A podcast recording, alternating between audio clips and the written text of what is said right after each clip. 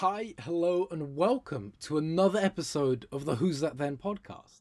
And before we start this episode, I have a little confession to make, dear gentle listener. I messed up. In last week's episode, there's a bit that's a little jarring. I wrote this fantastic joke, and I was meant to cut out my own laugh at it, but I, I didn't. And it sounds almost a little deranged.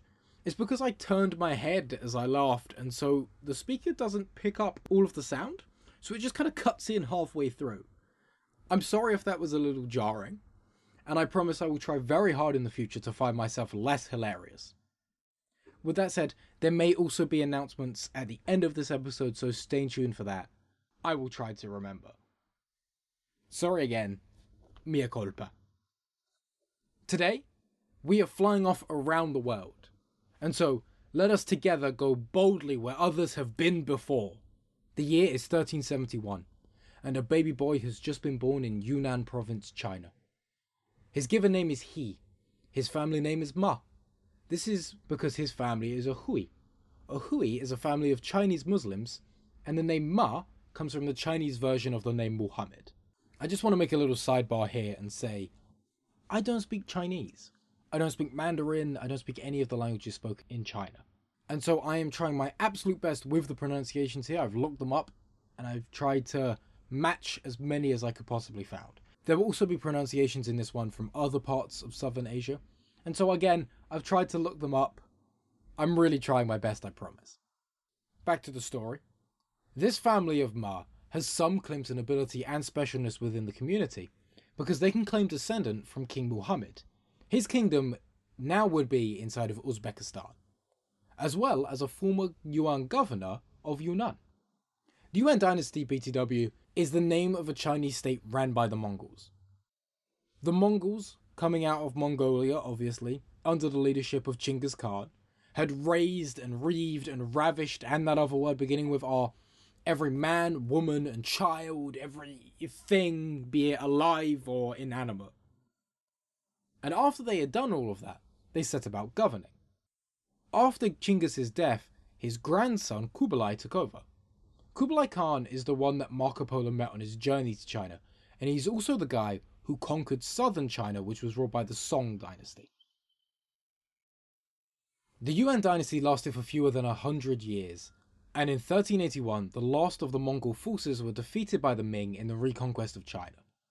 The Yuan dynasty is the first time that China has been ruled and conquered by a foreign power. And so while I doubt that the Mings defeating the Yuan isn't actually called the Reconquest, I think that's a pretty cool and fitting name for it. The Ming had actually taken control of China in 1368, but Yunnan was the last place under Mongol control. A note on Yunnan here, and don't worry, there will be a map on the Instagram. It's really pretty massive and it's relatively important to the outside world. Yunnan today has the approximate size of 152,000 square miles. That's 394,000 square kilometers, which makes it, as I found one website describe it, slightly larger than Montana. I've never seen Montana used as a unit of measurement before, but there you go. Yunnan is also the birthplace of tea. There are still tea rituals done there to this day in tea forests, which I think is really cool. Yunnan is also the province that borders modern day Myanmar, Laos, and Vietnam, so it is international. Focusing back to our story today, the Ming defeated the Yuan and retook Yunnan province, which is really good for the Ming. Well done them, pats on the back, well done everybody. It's what they do next that I'm sure our 10 year old Ma He would have had an issue with. He is one of the boys that were taken away, and I have to warn you now, this next part is really quite disgusting. So if you want to skip over it and you don't like the idea of mutilation or that kind of theme, then please skip forward ahead. If you hear a moment of silence, catch on there. That's where we'll be. For everyone who stays, Ma He is taken away from his family and he is castrated. That's right, he has his gentleman region cut off and he's made into a eunuch. He's then taken away into a life in the military. If you skipped ahead, welcome back. If you didn't, I'm so sorry that you now know that. Ma He, in 1390, had distinguished himself somewhat as a junior officer, and when the unit was put under the command of Prince Yan, In 1400, Prince Yan rebelled against the current Jianwen emperor, who was actually his nephew, and in 1402 he made himself the Yongle emperor. The Yongle emperor, after fixing the Chinese war torn economy, set about showing off. That is a huge oversimplification of the truth, but it is also kinda true. The Yongle emperor wanted to show the force of China and the power of his state to the rest of Southeastern Asia. He also needed a lot of ships, because the desire for Chinese goods had been steadily increasing over the last 300 years. They assembled what would later become known as the Treasure Fleet. But who to lead it? Ma He had risen up through the ranks under the Yongle Emperor, back when he was Prince Yan, and he was the clear choice. The Yongle Emperor gave he a new name. His new name is Zheng He, and it is the name that history remembers him as. Zheng He was chosen to lead the treasure fleet, and he set off on his first mission in 1405. Now, I want to try a little a little thing here. What I'm going to ask you to do, if it is safe, please close your eyes for me. I want you to take a deep breath in, try and clear your mind, and picture this. Picture that you're sitting on a beach. You're on the shore of Vietnam. It is the late morning. The sky is clear. There are birds flying around. In front of you, you see fishing boats lazily drifting by. You see slightly larger boats floating off to distant ports, trading goods and services. You see this little speck. You can't place what it is. It's too big to be a boat, but there's no island there. And you realize it's getting closer and closer and closer. And you realize those are masts. And there are so many of them. And as it gets closer and closer, you realize these are the biggest ships you've ever seen. These ships, there must be 20, no 30, no 50. There must be 60 of these ships coming towards you.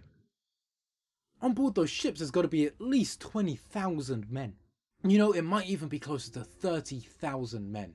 And you see this huge fleet sailing along the sea in front of you. You look out at these men dressed in their bright and ornate colours. The flagship, there stands Zheng He, proud and tall, as his ships sail towards Vietnam. Now, take a deep breath, come back to me, open up your eyes. That was a pretty fun exercise, wasn't it? But it did also serve a purpose. Just imagine the feeling you would have seeing this huge ship coming towards you. And now imagine seeing all of those ships coming towards you. That is a power move. If you're from Vietnam or Indonesia at this time, you would have heard of China. China's the big power player. But to physically see these ships coming. In actuality, there were 27,800 men on 62 ships. The fleet went, so- went to southern Vietnam, Thailand, Malacca, Java, and then across the Indian Ocean to Kozhikode in India, and then on to southern Sri Lanka. That is a very long trip. It took them two years to complete that, and they returned to China in 1407. Zheng didn't stay in China for very long. In 1408, he travelled to Kochi in India and then on to Calicut. He moved down to Sri Lanka once again. This time, he was held up by treachery. The king and Zheng He's forces clashed in a sea battle. Zheng won the battle and he took the king captive back to Nanjing. There are a total of seven voyages, and if I went fully into detail about all of them, we would never leave. This episode would be a minimum 10 hours long. So I will, what I will say is this. If you are even slightly interested in maritime trade and ships, this is something so worth into looking into. These are really interesting trips and missions that these fleets go on.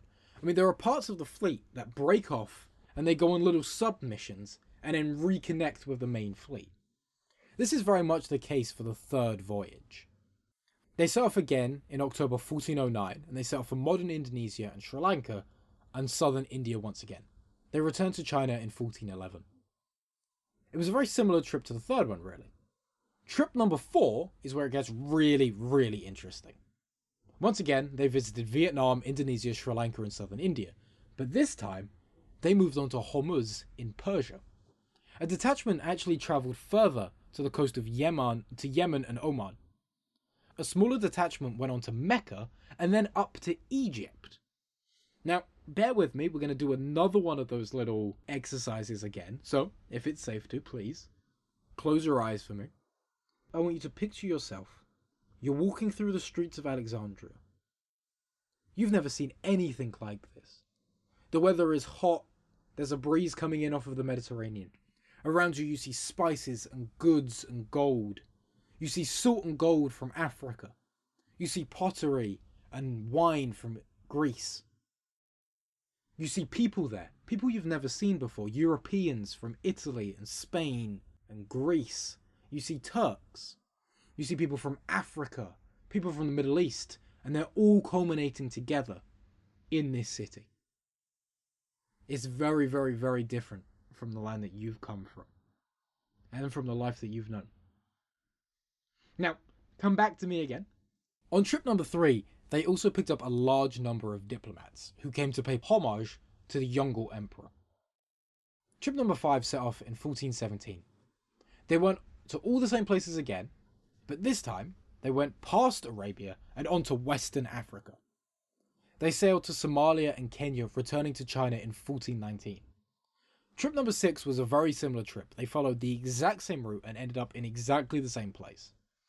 Trip 6 lasted from 1421 to 1422, and the main aim of this voyage was to take all the diplomats back home from China.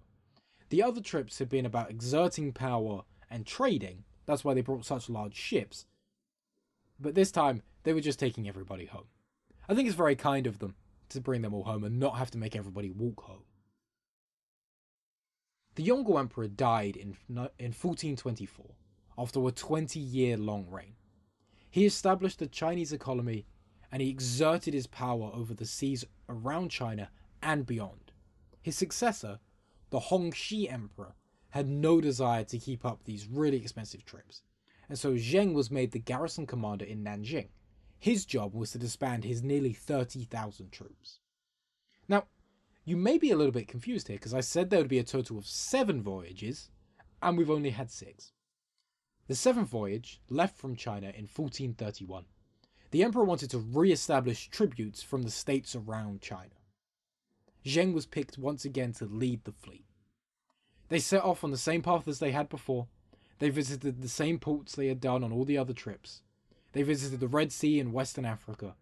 And on the return to China in spring 1433, Zheng He died in India. And that is the life of Zheng He. He is a divisive figure in history. Some historians poo poo his importance and his effect on history. They call the treasure fleet a massive vanity project, and it didn't actually achieve anything at all. I don't necessarily agree with that. I think, yes, it is a massive vanity project, but they do achieve things as well. Imagine back to being that person sitting on the shore of Vietnam or Indonesia or India or Sri Lanka or even the coast of Africa and seeing these giant ships coming towards you. Zheng He's trips showed off the power of China.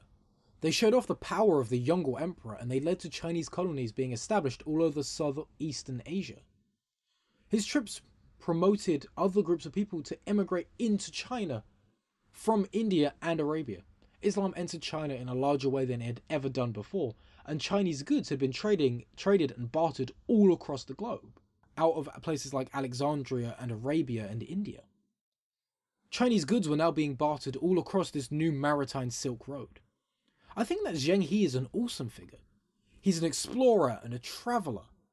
He went further than anyone expected that he would have done. He won battles, he distinguished himself as a leader in a very clear way. He commanded nearly 29,000 people and a fleet of over 60 ships. Zheng He got it done, and he got it done consistently, and that is incredibly impressive. Let's also not forget he did kidnap a king, bring him back to China, all for the power of the Chinese state. That is Zheng He, dear gentle listener. I am a big fan of the treasure fleet and giant ships in general. You may have noticed the theme in these episodes that we often talk about ships and sailing. I love the sea and I love ships, and I find great characters that often have impacts in some way on the sea. Not always, I mean, Heli didn't, but if we look back, pretty much everyone we've talked about has something to do with the sea, even way back to Charles I, because he had colonies in America. I promise, next week we will not be talking about ships. But maybe only next week. Who knows? And about that announcement. I've been making shorter episodes these last few weeks. That is true. Some of you, dear gentle listeners, have told me that you would like us to go back to the longer ones, the 20 to 25 minute episodes. That I can do. And if that's what people would prefer, let's do that. With that said, I'd also like to say that some of these upcoming episodes may be a little bit shorter. I'm going on a trip this summer, and I will be away and therefore unable to make new episodes.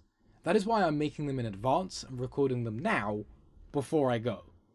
The episodes coming out over June may actually have a little bit of a theme that represents where I'm traveling to. But don't worry, I'm not going to try and hide it or anything. I may even just blurt it out in excitement. I'm hoping that the way I've got it set up will have the episodes keep coming out consistently, so much so you won't even know that I've been away. Don't worry, I will tell you more about it when the time comes. As for now, and with all of that said, thank you so much for being here with me today. What do you think about the treasure fleet and its impact? Let me know. The Instagram and the email are both Who's That Then podcast, all one word with a total of three T's. Remember, there are two T's, that and then. All of that said, I hope you have a safe and excellent week, and until I see you again, bye bye for now.